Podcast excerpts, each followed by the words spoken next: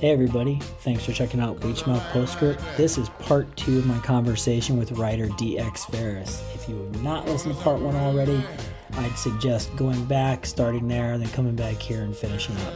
Uh, thanks for checking it out.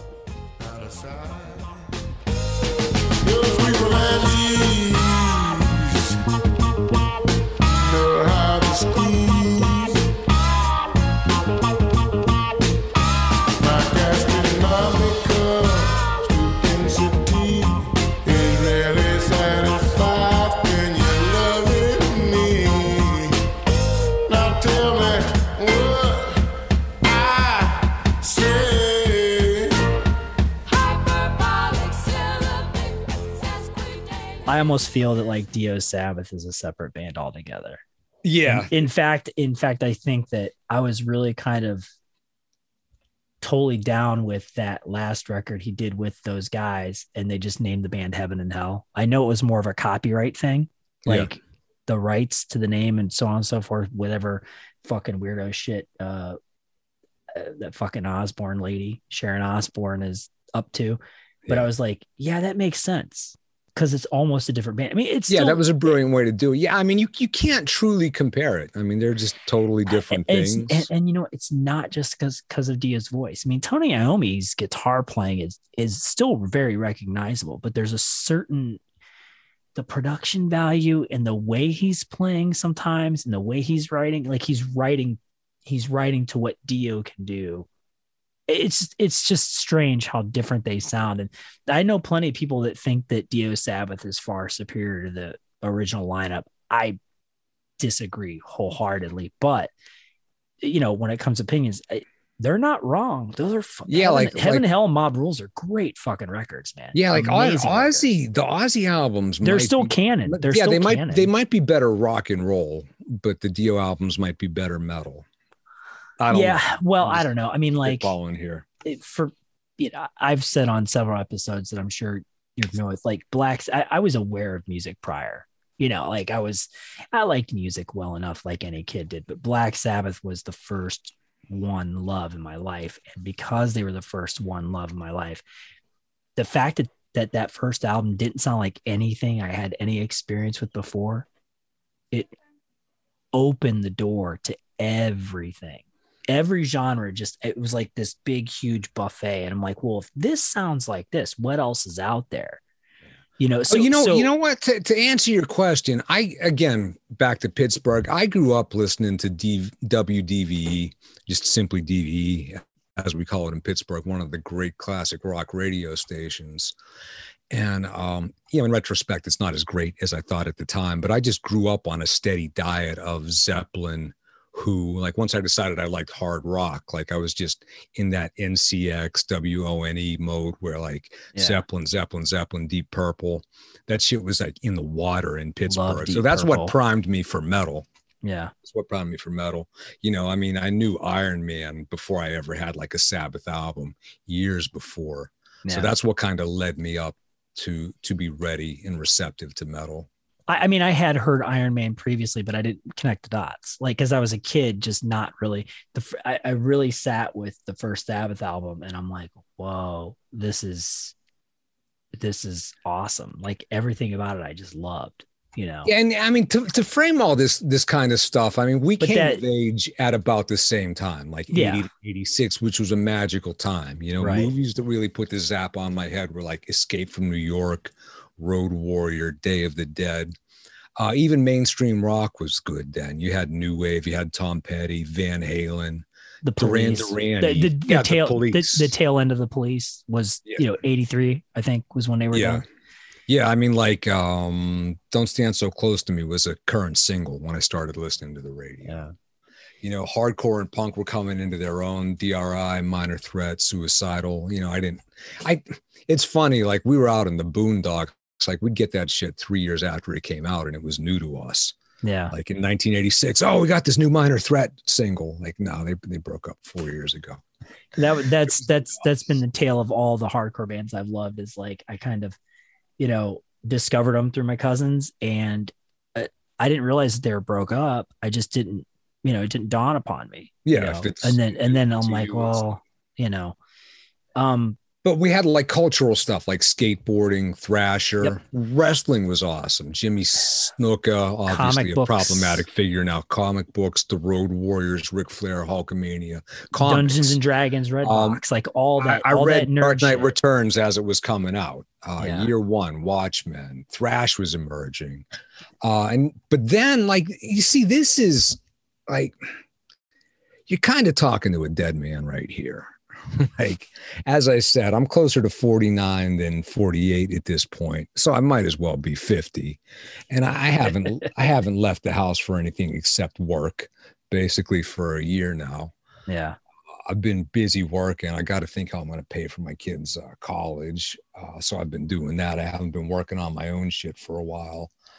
Like, and I, I don't mean to trigger anybody who has actually dead and dying relatives. I'm sorry, this is hyperbole, but I might as well be dead.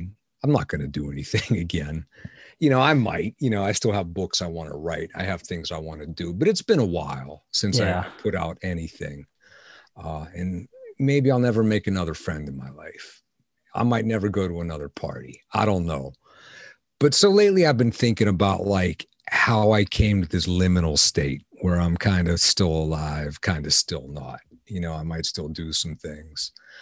And there's a certain point in the 80s when shit just started crumbling and really redirected my life uh like from eighth grade to college i was getting some of the best stuff ever and then like every year one of the foundational like gods of my life would simply fall the fuck off uh, and it was trauma it like literally traumatic it took me over 25 years to start to process what happened to metallica after cliff died I mean, my, my stupid pen name, DX Ferris, that's from DRI. DRI made little X's for their period. So I would sign my D Ferris, and that's where X came from. Like I'm that indebted and influenced by DRI. Um, that band changed my life. Um, but you know, over the 80s, shit started to fall apart. You know, 1985, David Lee Roth leaves Van Halen and the mighty Van Halen becomes Van Hagar. What the fuck? You Yeah. know, uh, Van Halen came to town right before I got into the band on the 1984 tour. So when I go see them, it's Van Hagar. Eh. Yeah. 1985, Mad Max Beyond Thunderdome. That sucks. Yeah. 86, I see uh, Megadeth open for Alice Cooper in a theater. And that kind of sucked. I mean, I was so excited about that record. I love that record, but they couldn't hold it together. You know, they were a mess famously. Yeah. 1987, you know, again, high school starts for me in 86. I graduate 90. March 1987, DRI dropped Crossover. They started with that shitty re recording of Five Year Plan that is nowhere near as good as the version on the complete Death Comp. Um, June 87, the unbelievably hotly anticipated second Suicidal Tendencies album, Join the Army. That's awful. Yeah, which That I know a lot so of people bad. like, but uh, nothing, nothing from the first album is present on the second album. I don't give a fuck about it. It's not my jam. No. 1988, January, year starts off with this second solo album from David Lee Roth, the mighty David Lee Roth, this rock god, a Warner Brothers cartoon character. He drops fucking skyscraper, living in paradise. Like, So do you feel like do you feel like you survived that one uh brutal malaise that was overcoming your life musically and you sort of feel Well, like it was- you're it kind was- of are you feeling feeling like right now you're sort of in that same sort of mindset right now? Well, I'm I'm telling the story like like as I was growing up, every year like one of my gods would fail me, and that would redirect my life a little bit. Fall 1990, fall sorry, fall 1989, Metallica's "And Justice for All" drops. What the fuck? you, you're What not is- no, like I I famously hate that record, but you you, you didn't like it either. no, no. In my in my world, like this is like a, a story I tell myself so I can sleep at night. Um, Metallica got a new bass player and they recorded uh, the covers EP and it was good, but they realized they couldn't do it without Cliff and they broke up and they never played again. I I mean, I can I, I tell people. I always tell people that I think that that's a guitar player's record, and I think I think that those that that record, if it carries any weight, it's because guitar players really looked at that record for the sheer amount of riffs that were packed into that. Yeah, and I'm It's not. just- a, it's I'm not, not- a guitarist. I don't give a It's shit. and I don't care either because it's not a cohesive record. Like it doesn't sound like anything but a bunch of riffs slapped together to me. You know, Yeah, and you know, I mean, to me, like music is magic. Like certain things I like, I still can't wrap my head around. Like, I, I've. it's like, just I've, the the, I've the been pro- an active music fan forever. Like, it's exactly like stage magic. I've had like guitars and basses in my hands. Like, what the fuck is that? How do you Yeah. do that? I don't get it. Well, it's just that Like- some guys, some guys are uh, David Copperfield, some guys are Doug Henning, and other guys are fucking Gandalf.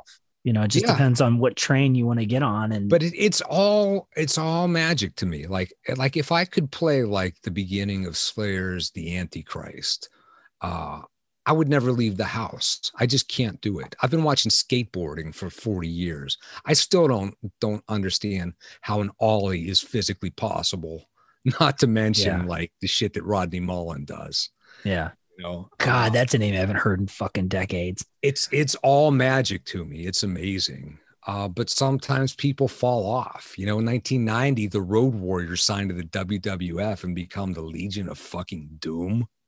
Yeah, What? that was terrible. I mean, the Road Warriors in NWA was some of the most metal shit I've ever seen in my life. And then they become something else. They had a So- puppet. They had a puppet at one point. They had a fucking puppet. Summer 1990, Tim Burton's Batman movie is this like crushing development in my life. Like if the if, if the Dark Knight Returns is master of puppets, then Tim Burton Batman is the Metallica blackout. All right, I'm gonna have to stop you there. I'm gonna have to stop you right there because I'm not. Batman is not my go-to character in comic books. I think that Batman's. I think Batman's magic really lies in the depth of his rogues gallery. You know, I, I think that he and Spider-Man, although the the heroes themselves are not analogous in any way. They have the deepest rogues gallery of any two superheroes out there. Like villains that, of course, they appear in other titles, but are very specific and very tied to those particular heroes. Um, Yeah, it's it's a legit myth but yeah, yeah. So aside from that, I'm not super. I'm not super interested in Batman.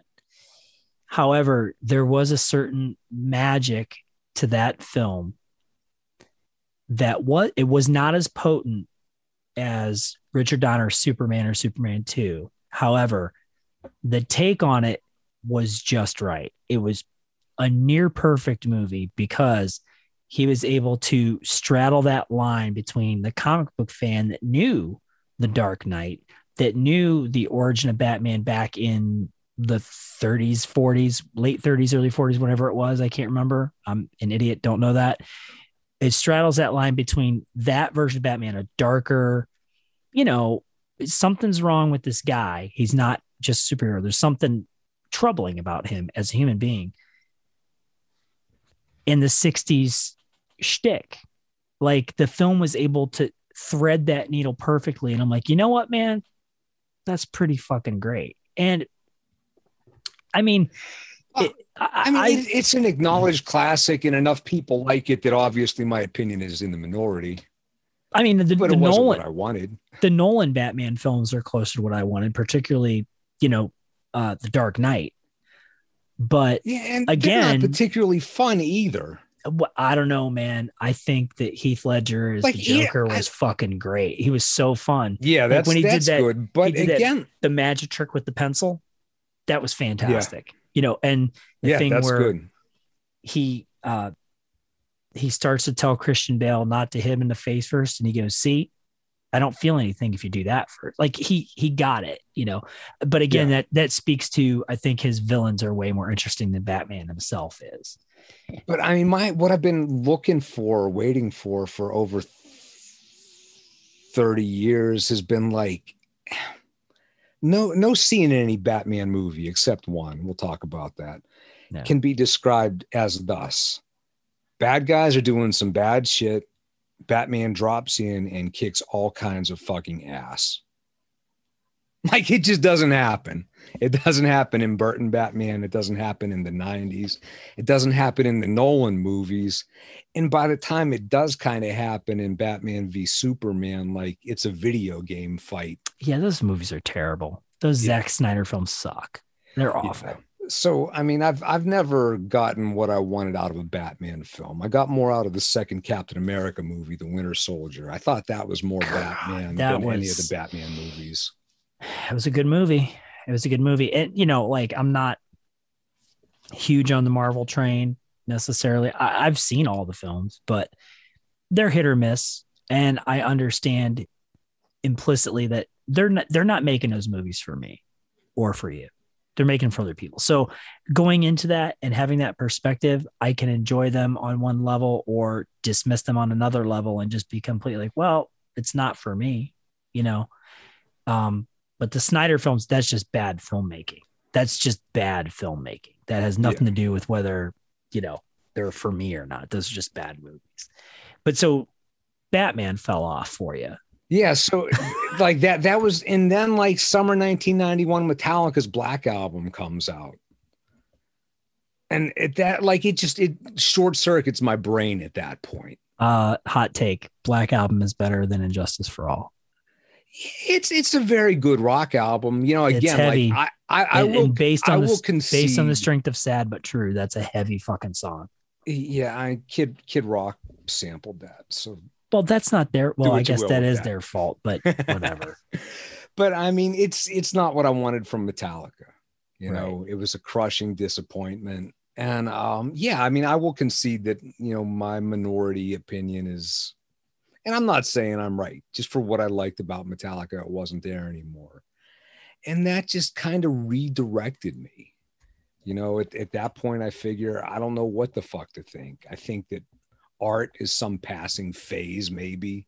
Maybe the Yeah. good stuff is over. Maybe I do need to grow up now because all this shit that I used to love is no good anymore. You know, maybe it was like a leadership issue. You know, uh, the older kids that I used to hang out with that got me into music, I'm not really talking to anymore. The college radio show like moved on and evolved into new hosts, and now they're playing The Descendents and all. That's not super important to me. No, it's not important to me. All respect. So I just kind of walked away. You know, Slayer was like the one thing that always kind of held my attention, like through all those years. You know, Slayer never disappointed me in the way that Metallica did. Uh, they never disappointed me in the way that Megadeth did. Um, you know, I, I, I, I stayed plugged into Anthrax, but you know, I really like I sat out most of the '90s. You know, I really did.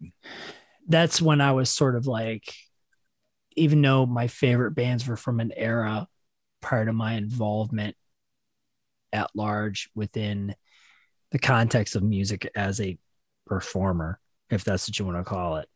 The 90s was when I was most active. And I think that's what kept me going was that like, well, if I'm not getting this from the bands around me, then I'm going to recreate what I try to recreate what I want to hear. And it And that worked. was that was the correct response. You And know, it- if, if and it worked- Talent, it- maybe I would have thought of that. well, I mean, it worked to a greater or lesser degree because I'm dealing with the limited tool set I have and the people around me, you know. And I think what happened eventually was I stopped putting all my eggs in one basket at some point. I mean, I've always been, I've always had a really uh, broad palette musically. Like I've always liked all kinds of stuff.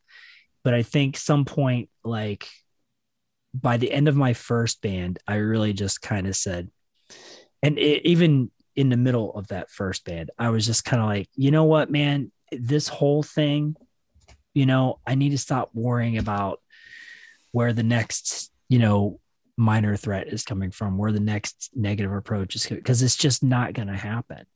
So I started looking elsewhere, and it brought me to bands like uh, I Hate God pretty early, Grief,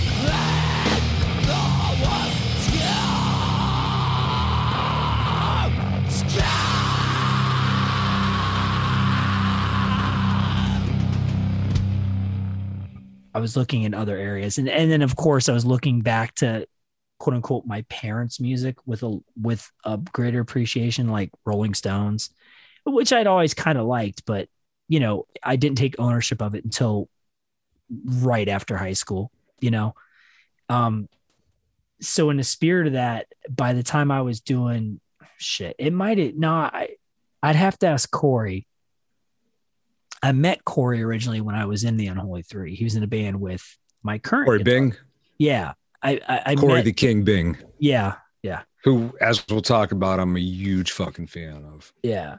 Um, I met him originally when he was playing drums in a band called Jerkhammer with Big Metal, the guy who he was. uh Big Metal, for those who don't know, Dave Johnson is an exceptional Yeah, guitar yeah. player. One of his running buddies that Yeah.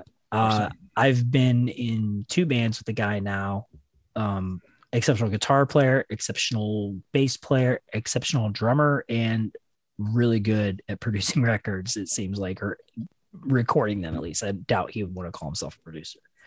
But I met Corey then, and then shortly after, fuck, he was in Diesel Jesus, and somehow I think that morphed into Fistula. He'd probably have to correct me on that. I don't remember, but they were they're right in line with the things I was looking to. I was looking for different shit, and Fistula really fit that bill. And because I was looking into different stuff, even though I was still playing straight up fast hardcore with Don Austin, I was more interested in playing with bands that weren't hardcore bands. So when Fistula came into my per, my purview, because I was already aware of him through Corey, but when I really started developing a relationship with him and that band, it was because we played so many fucking shows together. And it was like not opposites because our attitudes are the same as far as like how we're going to conduct ourselves and how the music is going to like come from us, although it looks different. Um, the sounds couldn't be more different, you know. And I don't just mean tempo. I mean guitar tone, vocal delivery, subject matter, you know. I mean, there's some similarities to subject matter, but not much, you know. Um, you have uh for a better tomorrow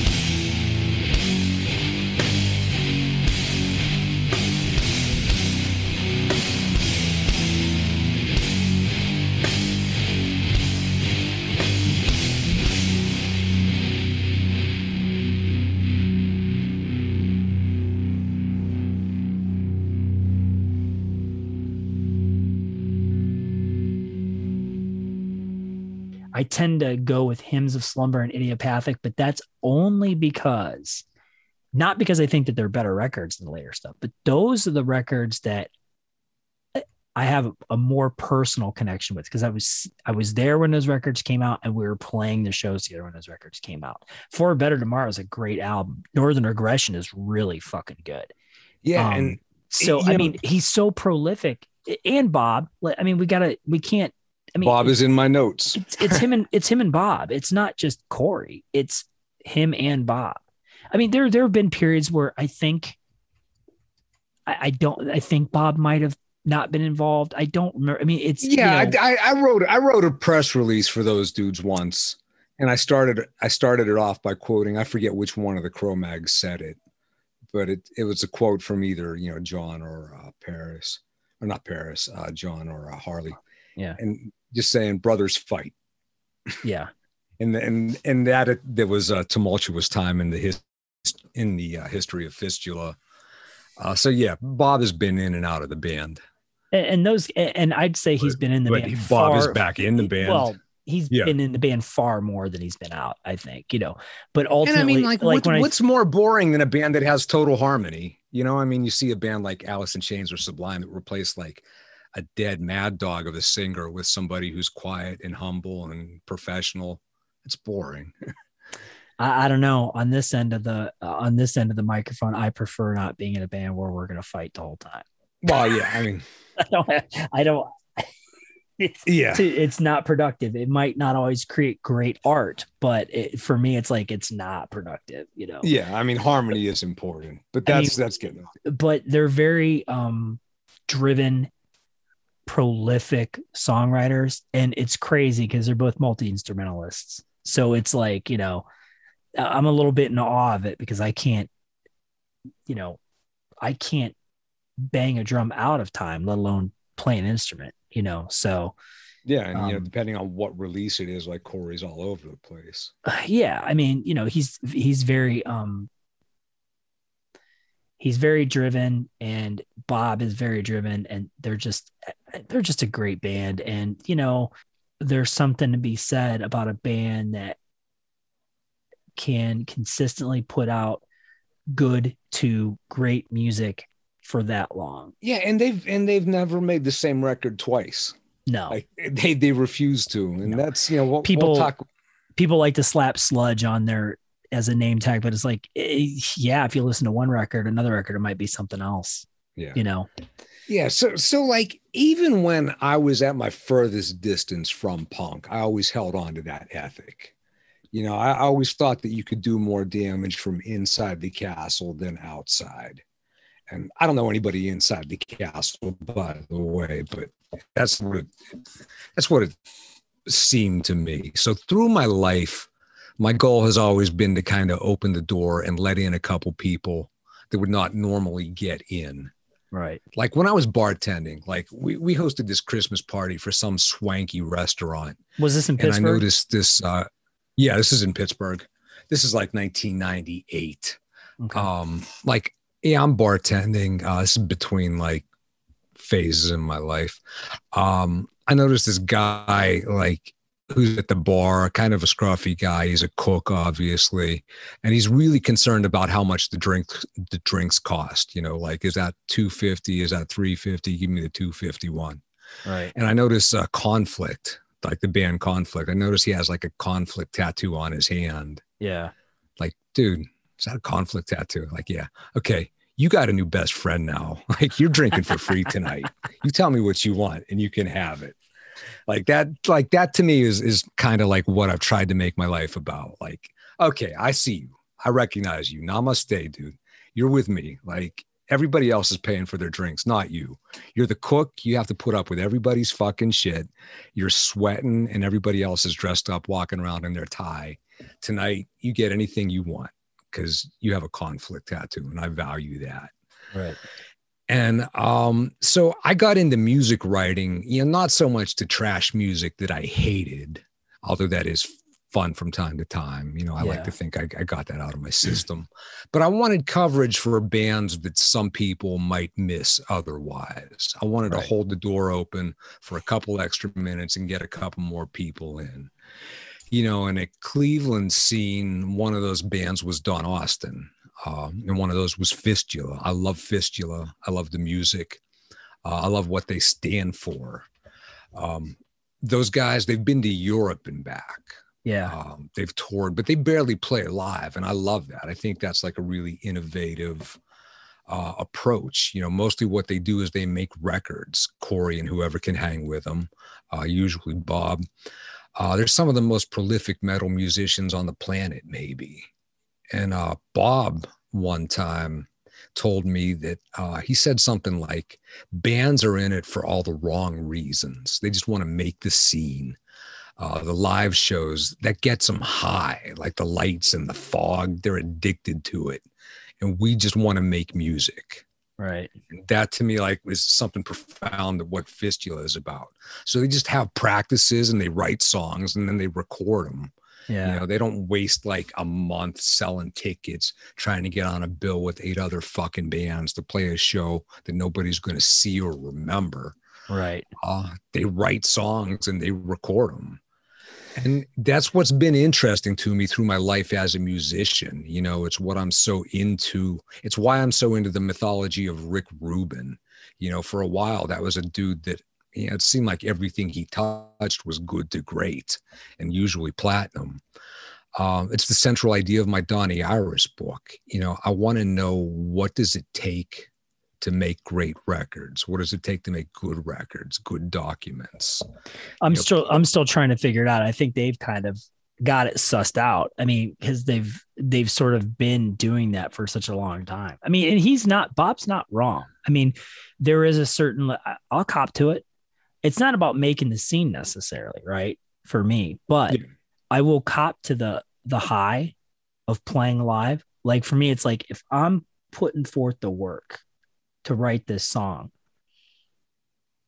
I'm gonna I want to put it out there. Like I'm going to Oh yeah, I mean you're you're not doing it because it's not fun. right right exactly exactly but that has more to do with i've only recently since this pandemic sort of realized how much of a coping mechanism for me being in a band was there were other ways i could have coped with whatever you know bullshit that i have sort of been trying to sort out since i was a kid you know that But I mean, more- like some people have more- more, Muay Thai, some people have like jujitsu, some people have a bowling league, yeah some people have. well i mean more more well-adjusted adults would have dealt with it appropriately at this point. But my point is like part of it is because it's always been a coping mechanism and that just becomes part of part and parcel of what you're doing and who you are. And there bob's not wrong. There now i don't have any smoke machines. I will take issue with that one. But yeah, yeah, you're, you're Uh, not a but- P, but you're not a Peabody's band. None of your bands have been Peabody's. but he's not wrong. The live part Not, of it not that there's anything wrong with Peabody's. the live part of it is uh that's 50% of it for me easily because i i've never been in a band that You see, I, I, I was, I've been thinking about like what makes a shitty band, and I've seen a lot of bands that only want to give enough of themselves to get attention. Like I'm on stage, look at me, I'm kind of doing the thing. I'm not going balls out with it. I'm just doing enough to get girls to look at me, and that's enough for me. And uh, you know, you you have the scars to prove it. You don't you don't do it at that level. no i mean i think that that's the weird You're, juxtaposition you're up there just well thank you i mean that's the weird juxtaposition i'm in, in is that you know in order for me to continue to be able to do the things i want to do with the band which is like make a record right? It, it, it i recognize that making a record is totally a vanity piece. It's a it's a project for this artifact that ultimately the most the the person that's to be most important to is me right? I mean, in the big picture that's who it's most important to is me, right? That's my expression here. This is it. yeah. I mean, got- you're I've one now. person that's going to truly understand everything. Like no one else is going to be able to interpret the lyrics or know how it all fits together right? or see So, how the machine functions. but the problem with that is, and this is why I'm envious of Fistula in some ways, is that I'm forced to engage in a level of commerce that I dislike immensely. You know, like I have to. Yeah, I mean, I- I, I- I like as somebody who makes books have and puts them out there, I need this. I need to do a better job selling those, Right. and I would do a better job if I could just, hey, how you doing? What's going on, buddy? You want to check Right. this out? so yeah, for, you know, so my dear friend Larry Gargus, like I don't, I don't talk like that. I'm not that dude. And as somebody that has shit to promote, I should be better at it, but I just can't. Yeah. The promotion end and uh, commerce end of things is the absolute fucking nightmare of mine. But you do sort of have to do it. Yeah, I mean, at least at least that's the way I've always done it. And when you looked official, it's like they don't do it that way. I mean, there is a certain level of like they do say, "Hey, here's our shit. It's sick. We like it." Boom, right? And you know, they don't rely on the live shows, you know, because they they don't, right? Yeah. Um I don't know if I would ever be comfortable doing it that way because again, 50% of what I do is I love playing. I fucking love doing it. I get off on it. So again, Bob's not wrong. It's a little bit of a, you know, masturbatory sort of thing. You know, hey, that's fine. And and they they But have a I different think- kind of bond. yeah, and and that's that's totally cool. I, I think that um yeah, I mean, I'm envious of them in that sense that, you know, they can they can they can put this they can put a record out, man, and people are going to get it and then they can do the next one. And it's just, you know, I think that's the one thing I've disliked about being in a band from day one is the uh, the business end of things. You know, like I just don't. I mean, I'm not so idealistic to feel that nobody should engage in that. You know, I mean, if that's what people are out to do, then that's their fucking business, and I kind of don't care. You know, um, but in order for me to make another record, I gotta sell these first ones, man in order for some because I in order for some somebody to give me money to press a fucking record, that's what I got to do. And Yeah, I mean, like you you might not like I might not pay my fucking worst. I might not pay all my bills making the little books that I do, but I don't want to lose money on them either. Well, know? I mean, I I can't tell you how many tens of thousands of dollars I've lost being in a band. It's the most expensive hobby I've ever had. I mean, there was something you there was something Clint said to me years ago like I would dump money into the recording and then he would pay to have records pressed and I would just watch him just give the fucking records away. And you know, I was under no illusion that I was going to make any money back, but it was still just like oh man, really? You know, kind of like, you know, but I, Clint just didn't give a shit, you know, and I, I wish I could have been more like that. I wish it could be more like Corey and Bob in that they're just like, we've got this thing. This is how we're doing it. And then people have just come round and jumped onto that train and and just rode hard for them. And, you know, they, they make great music. Yeah, I was glad to see you include them on yeah, and it's it's you know it's been so great to see them get back together. You know, put the show on the road and go to Europe. You know, like that's. I mean, like I have pride in the Steelers, but like when I see Corey playing shows in Europe, that feels like my team won. You know Yeah. what I mean? well, you Like Corey's in the fucking playoffs. Yeah. but yeah that you goes go. that goes back to the beginning of the conversation i mean I, it's kind of you know big metal always points because you know regardless of whether you know the band or not or how big or how little they are it's a bad look to shit on another band Yeah. but again northeast ohio is famous for shitting on their own and so you're right when i see people from here that i'm buddies with or even if i'm not necessarily buddies with them but i have a good rapport with them and they're able to yeah, like you're, you're doing your thing. Okay. Yeah, you know, I'm, I'm not like- going to knock that. I'm like, hey man, good for you. But like like Corey didn't like it's not like he's playing like rhythm guitar for some band that you know he hates and that's not what he wants to do. Like he him and Bob got there doing their thing their Yep. way and they love it. And it's admirable. And again, I'm envious of them in So- some ways so of that, you know. Here's here's why I picked for a better tomorrow. Like Yeah, it's one of my one? favorite songs, period. Like that riff is fucking killer.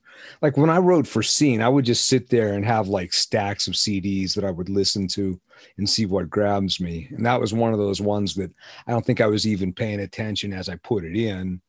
then you hit play and like something like grabs you. So that riff is amazing. And to be fair, that song is not a perfect song. You know, I think it's like six minutes long. like it's three minutes longer than it needs to be. If if I had one catchy as that first part is, if I had one criticism, they they bludgeon the fuck out of you. They eh, bludgeon you for another three minutes, and that's and that's I, awesome. that's what and I go that's to them for. That's what I go to them for. See, is to that's- be pummeled. But I think it has more to do with my failings as a person. I'm so desensitized, and not desensitized. Like everything, I've been playing in fast hardcore bands for so long that it kind of almost ruined me to anything longer than two minutes. Because I'm just like, okay, okay, okay. But that has nothing to do you with see, the that's quality of their that's the thing. that has nothing to do with the quality of their songs. That's just because I'm a fucking, you know, I'm a goddamn lab rat running around a maze looking for a piece of cheese. And if I don't find it quick enough, well, then I I'm done. You know, Well, you know, as as I more have to do with sadly learned over the years, they they can't all be violent pacification. no, But you know, Corey Corey Bing and Bob Bronca are artists. They're not our fucking monkeys. You know, they're not there to dance for us. They're doing their shit their way for their well, own reasons. I've danced. that's why I've fistula Corey a couple times.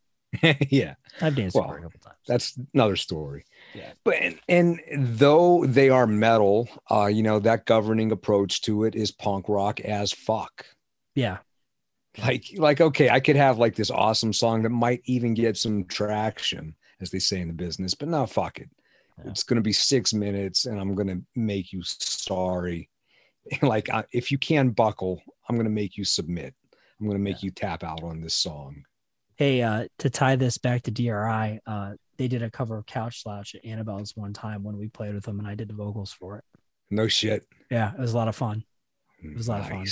I was I was kind of a nervous wreck because they asked me that night to do it, and I'm like, uh, okay, oh like, man you know, uh, but again, they're they're they're they're great dudes, and I I'm always happy to see that they're you know playing stuff. I mean, you know, I've known them, I've known those guys for a long time, so it's hard to not be in their corner.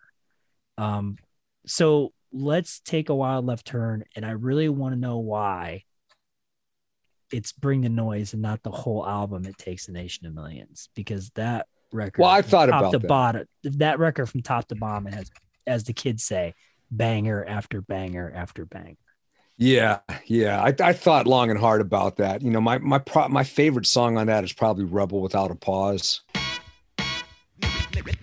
Yes, the rhythm, the rebel. Without a pause, I'm lowering my level. The hard rhymer, where you never been, I'm in. You want styling? You know it's time again. D, the enemy, telling you to hear it. They praise the music, this time they play the lyrics. Some say no to the album, the show.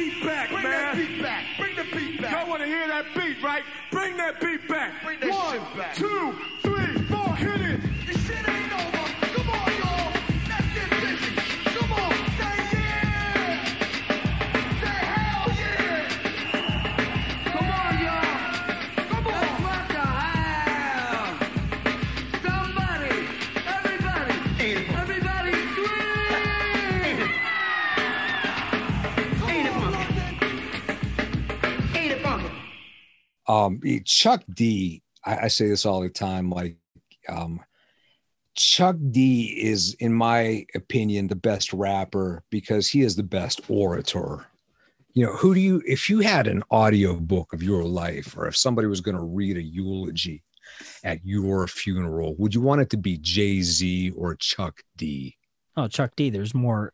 There's more gravitas. yeah i mean there are more nimble rhymers i mean eminem and jay-z are acrobatic and they're Well, different look, writing you, styles You could but- even look to his contemporaries like Big Daddy Kane or Rock Rakim, and I would tell you that those guys are better MCs. But as far as the strength of his writing, yeah he's up there with them. He's just not a freestyler the way that those guys are. You know, it, Yeah, it's it's a different it's a different skill set and a different. uh They're looking at they're looking to do something different. You know, with what they're what they're doing.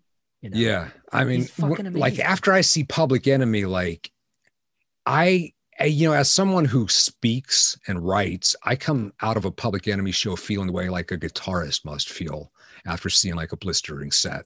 Like I'm like, I need to talk more like that. I need to write more like that. And if not in Chuck D's style, because I can't talk like Chuck D, it would be ridiculous. But I want to step up my game because Chuck D is that much more of an orator. Right. So bring the like I hated everything that led up to 1980s New York City hip hop. Uh, including the Beastie Boys, who I now worship, but when they were big, like I just hated all rap everything. I New- still I, I still dislike uh License to Ill immensely. Really? Yes. And dislike- you're- you're not dis- I wrong in di- doing I, so. I dislike that record very much.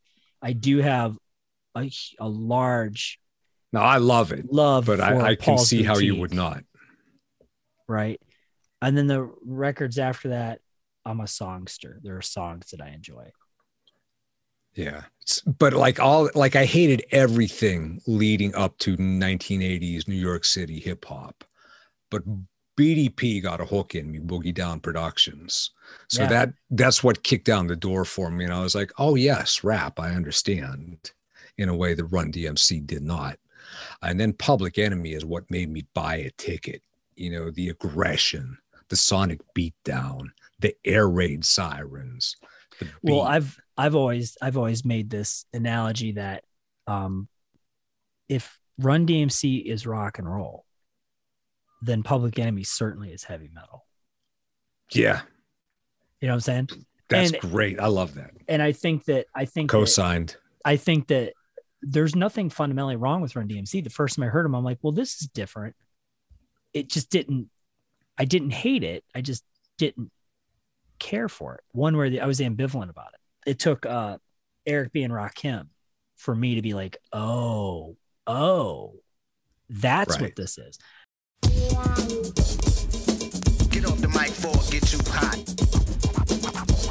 Get, get off the mic,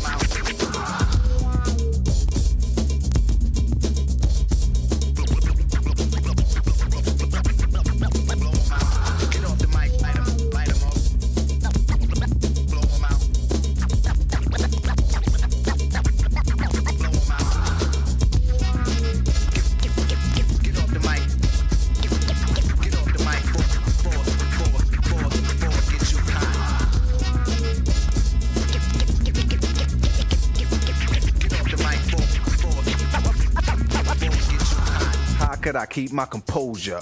When all sorts of thoughts fall for exposure, released in veins and the brains increase. When I let off, make a wish and blow the smoke off my piece, unloading, unfolding. The rhymes are exploding, and the mic that I'm holding is golden. Cordless, custom wide,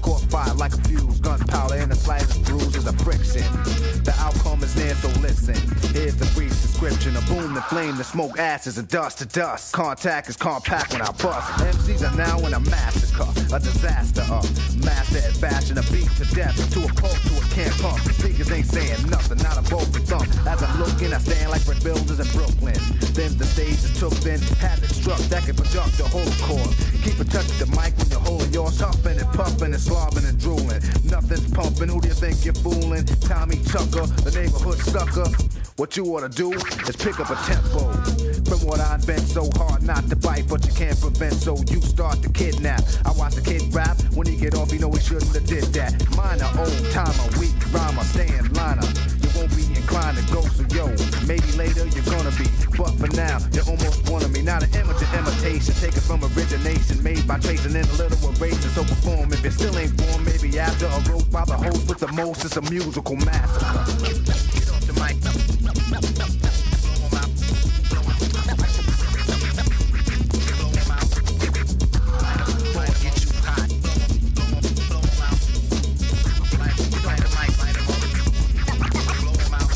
Never don't even try. Keep quiet, like a storm you can rain, but a riot remains against power, just like the Tower Inferno. The beat's gonna burn, so distance is kept. You better watch your step. Volunteers won't come here and get you out of the flame. Preheat the temperature change anywhere within the range of Celsius. Fahrenheit on the mic, mic Celsius. Burn soon as it Celsius. Torches, scorching, mic piping hot, steaming. Who scheming? Now you're not. James Brown must have been dusted, disgusted. Now he can't be trusted. And born with fluids, static can cause explosion. In fact, impacts closing in. Time was up, so I'll release a time bomb. Beat, give me a heat stroke, but I rhyme calm. Pull out the tools. Sometimes I wanna break fools. But I was cool, like one in the chamber. Let's play a game of rhyme and roulette and put me up to your brain. The name of rhyme about your clout.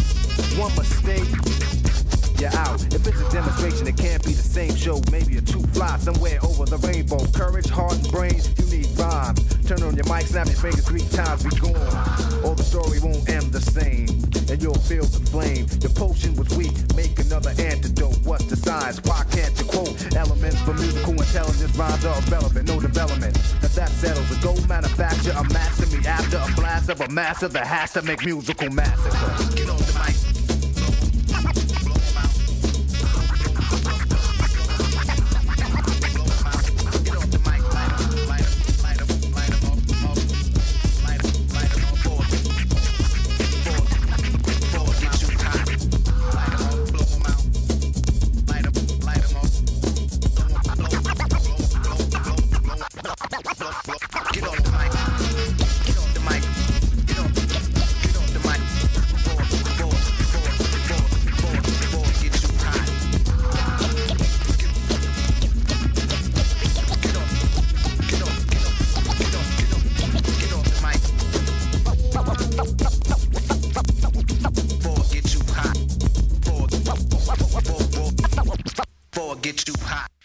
Yeah. So like everything that I liked was in there. The rhetoric, the storytelling, the, the writing, it was all there. And yeah, punk had again primed me for it. Cause I mean, as you know, as we've discussed, uh, you know, if, if you're just listening for the first time, we're a couple white dudes, you know, I think I'm a white guy. I think that's abundantly clear. Middle Yeah, middle aged white dudes. I, I am a I'm a bigger white guy from a fairly respectable background. I mean, my dad was a college professor, so we weren't wealthy, but you know, um, from the right side of the track, so to speak. Yeah. Um, life could be easy for me if I would just sit still and fold my hands and keep my mouth shut. Uh, you know, I went to a Catholic school. Later on, I went to a very prestigious Catholic university for about 10 minutes. Yeah. Uh, and if I knew what was good for me, and if I could just sit there and sit on my hands and be quiet, I would be Dr. Ferris and I would be hanging out in supper clubs in Pittsburgh. But I just can't fucking do that. That's not me. Uh, punk taught me this. Punk taught me that the second you emerge to the edge of the pack, you become vulnerable some cop or somebody who is acting like one uh, is going to come along and ask you what your problem is, why you look like that, why are you out at the edge of the pack, what are you doing, what's wrong with you. Uh, they're going to want to know why you can't just be like everybody else. And uh, if a bunch of you break up from the pack and set off on your own little party off in the darkness, the authorities will find you and they will beat you up literally. And that's for white guys. That's for Yeah. white kids that are not hurting anybody or really doing anything.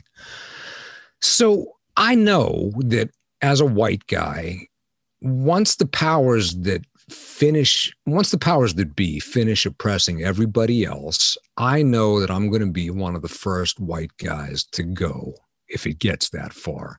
I am a smartass who asks questions and mocks things and has cer- certain socio-political leanings. I know what happens. Right. I know. Uh, so punk conditioned me for learning that uh, learning about America's deep, deep history of oppression and racial inequality. Uh, I knew that authorities were not always a benevolent presence. Uh, and I realized that there were people out there that had it a lot worse than I did. Yep. Uh, and all the stuff that Chuck D started saying to me, um, it was above and beyond what I had heard from Roger Miret and Jello Biafra. Well, and I mean, now, like, it wasn't punk rock shit. Now it was like, okay, you want to hear about America and what's wrong with it. Yeah. Uh, have you heard of uh, slavery? Which. I had, obviously, but like you learned that, you know, like we were saying with Nazis, Nazis isn't 50 years ago, Nazis is now. Uh, slavery is not 200 years ago, past tense. Slavery, slavery is being perpetuated in a lot of ways. Um, yeah. And, you know, Well, I uh, think it's punk brought that to my attention and rap really deli- it opened the world to me Well, I think you know, like uh, a lot of my early when I started really thinking about politics was hugely informed by Dead Kennedys and Public Enemy, you know, and I think, and you you sort of pointed this out, but I want to sort of focus on this. the The thing that I learned, given the neighborhood I grew up in, and through listening to Public Enemy, was that guys like you and I, regardless of our upbringing, if we're on the edges of the pack or if we break off from the pack, you know, the one thing Public Enemy taught me that Dead Kennedys did not teach me this is that we're consciously making a choice. Like we're, that's our decision. We have the ability to make a choice to, well, we're gonna be smartasses. We're going to question these things, and we're yeah we gonna- can be we can be colorful white fellows right. And and it's you know fun the uh, the the sat the thing public enemy taught me in my experiences with um my experiences with my ex-wife and my experiences with my friends was that yo you get to make that choice we don't. Right? So when people want to criticize the notion of you know white privilege as not being a real thing it- it is a real thing. I chose to shave my head in 1986 and look like a complete fucking weirdo and listen to fucked up music that everybody would I mean, I didn't have that nightmare high school experience that some punk rock kids do. People generally left me alone, but I chose to look like the fucking circus freak and, you know, potentially, you know, put a target on my back, right?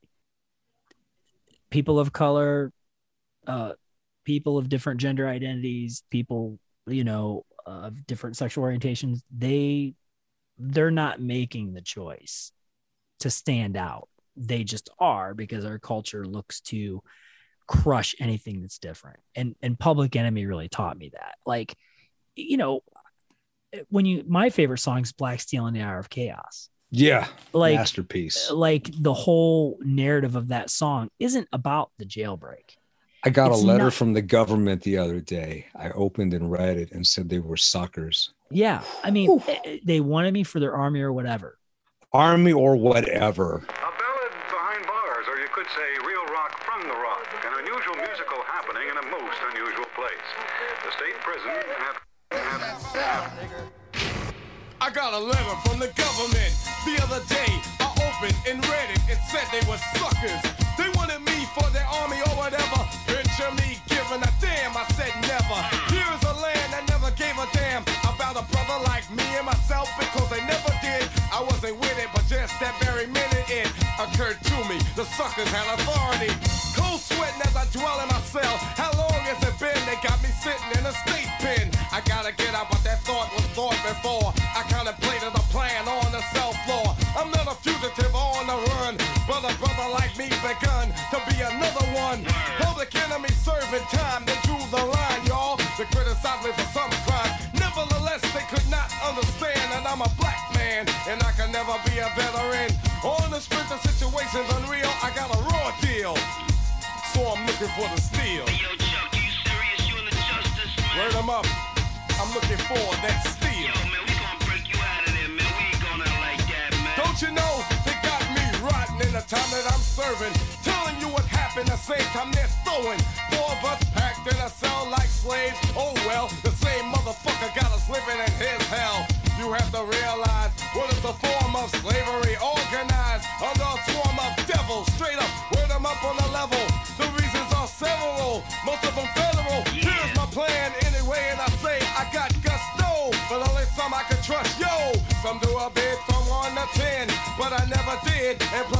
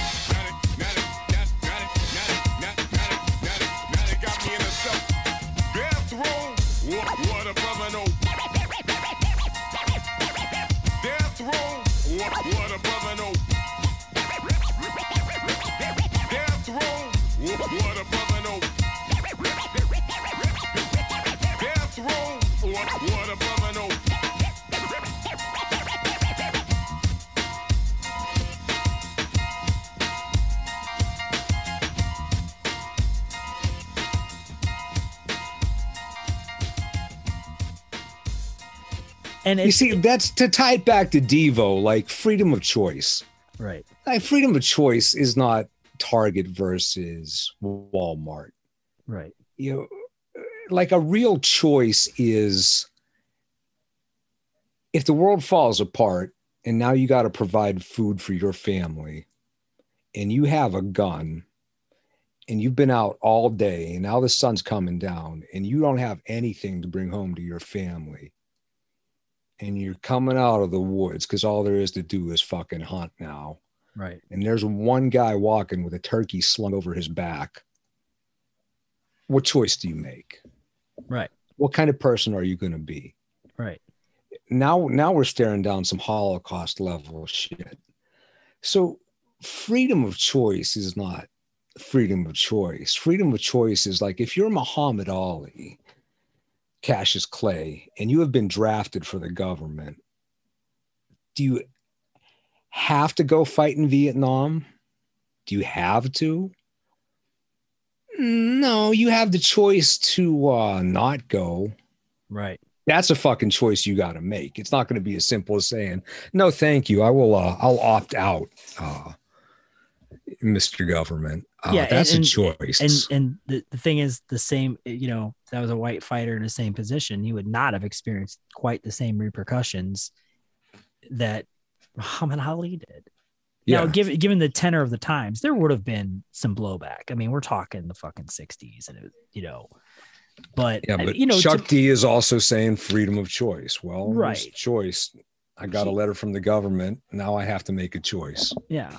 And and also just the whole idea that the narrative takes place in a prison. It never occurred to me that, you know, before listening to that record, it never occurred to me, well, how many black men are being thrown in prison? Yeah, prison Right. industrial tho- those are- complex. Those are questions I start asking my friends. And, you know, I thank them greatly. Look, I'm not the most enlightened dude. I'm not, I, we all have work to do, you know, on ourselves. So I'm not trying to act like I'm some fucking virtue signaling shithead who doesn't, you know, who, do, who thinks he's a bu- beyond reproach. But I have to thank a lot of my friends, my close friends, for like saying, yeah, this is the way it is, dude. And I was like, oh, you know, but if wasn't listening to Public Enemy, I might not have asked those questions. I might not have said, hey, tell me about this. Right. And they were gracious enough to, they didn't have to tell me shit. It's not their responsibility, but they did because they were my friends, you know? Yeah.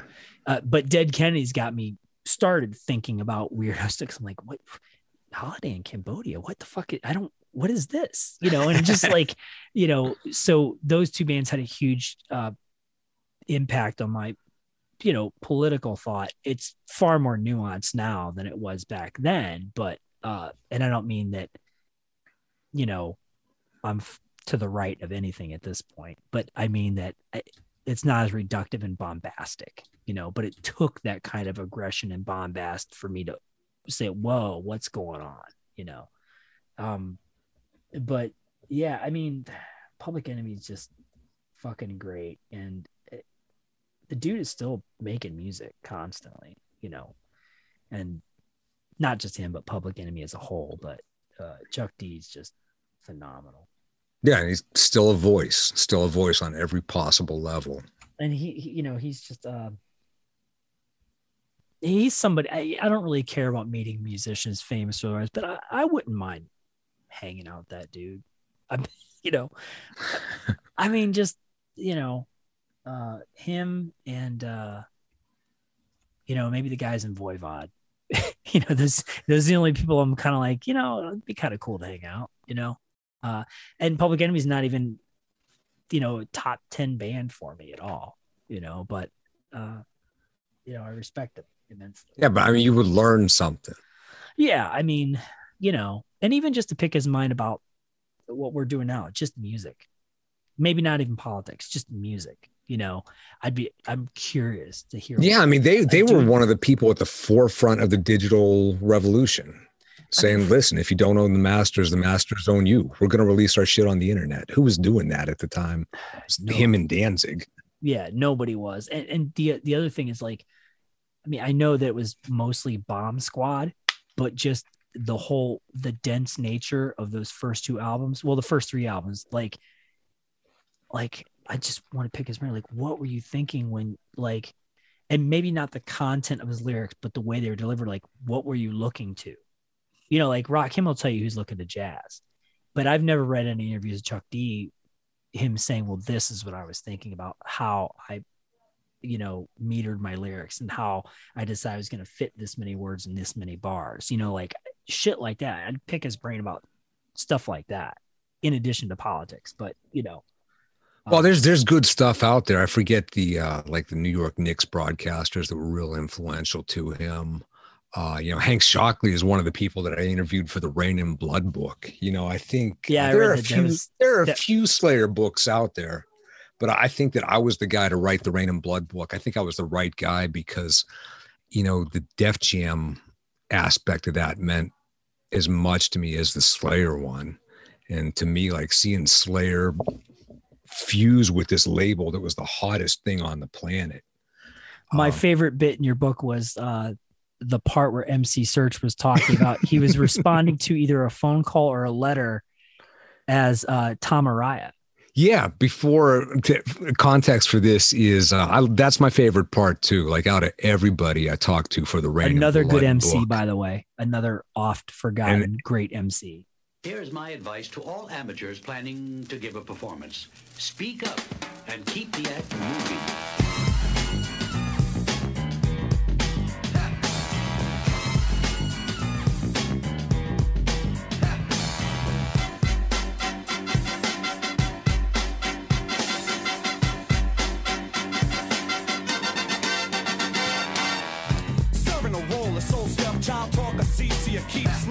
While waking up to noise of third B8 SS bass. Success is blessed, but search space. Spoken slang gets played like the lottery. Your lyrics are incorrect. So you step to me looking for the key to release that first piece. Three times two is six. Peter's one three. I'm the other half known as the other Trey torn of wild screams. The third son's born swarm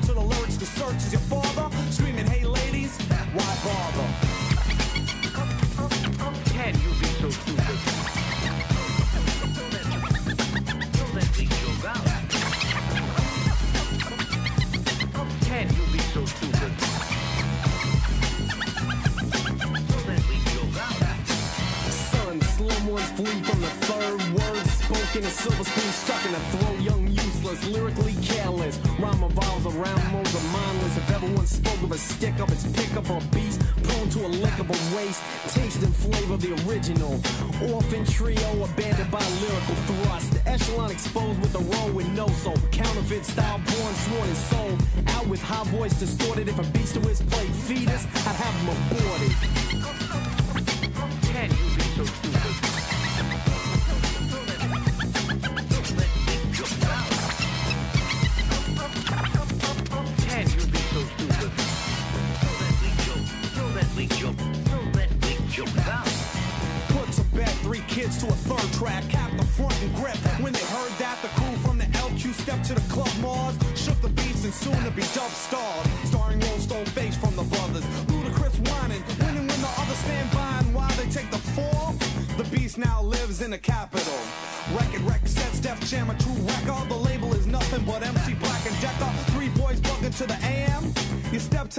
And a slam.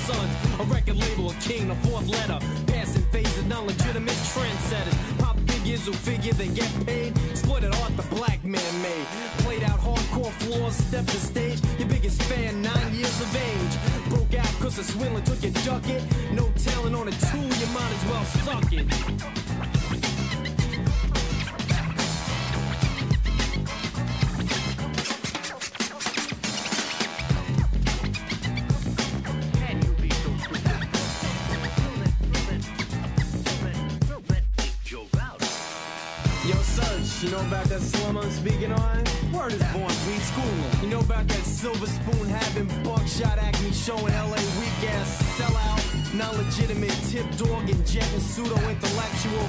Dust smoking, pretty boy playwright posing. Volkswagen whining, annoying Def Jam reject devil. White bread, old money having slum village people cloning stepchildren. Sam Sever said the rest. Yo, Sam, school 'em. He is stupid, but he knows that he is stupid, that almost makes him smart. Let's listen. Oh,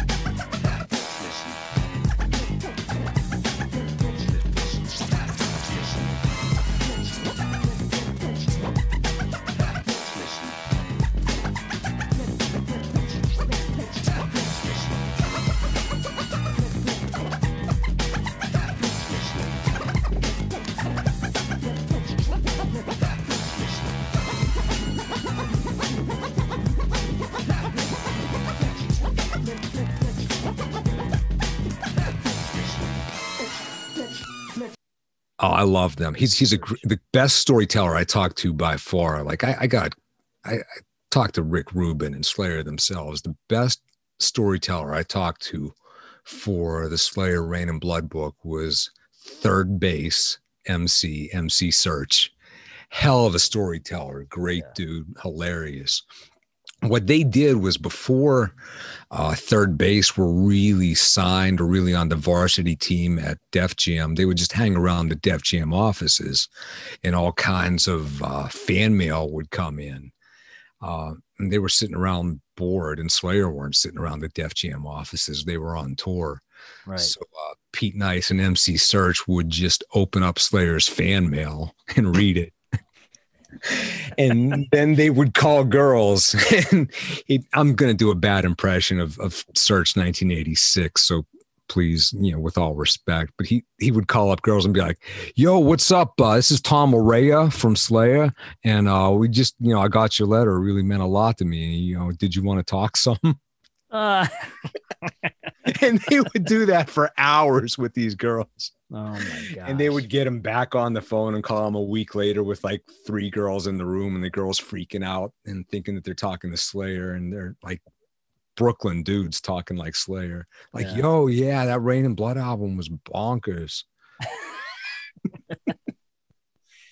Well, hey man, I really love that you're able to sit down with me and and do this. It's it's a lot of fun. I don't Hey, see, thank I you. don't I don't see you nearly enough. I mean, I saw you when we were doing Muay Thai together. I think that was about the most often I saw you most frequently.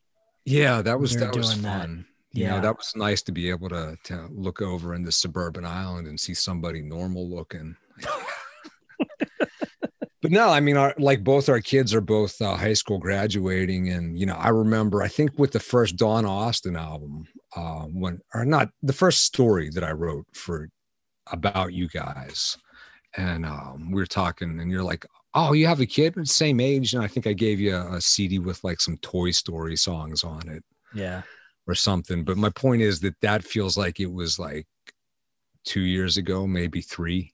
Yeah. It does. It totally does. I mean, you know, so it's just it has you know us having kids of that age, and you have more than I do now. Like it has just happened quickly. So I, that's uh, life. You know, you don't get nearly enough time around the right people, and too much time with all the wrong people.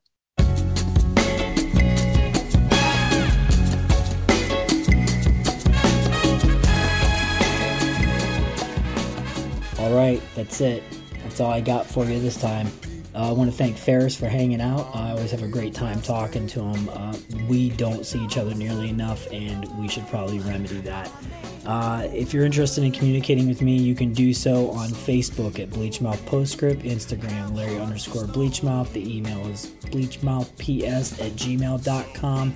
I don't fuck around with Twitter or Spotify, but we are on Apple Podcasts where you can subscribe, rate, and review, which would be super, super helpful because it uh, does something to the algorithm where more people can see the podcast. And the more people that see the podcast, the more obligated I will feel to complete these in a timely fashion.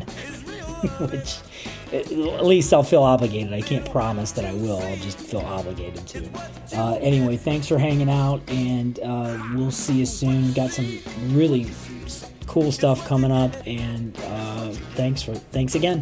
What you see, what you see I said, what you see is what you're my baby.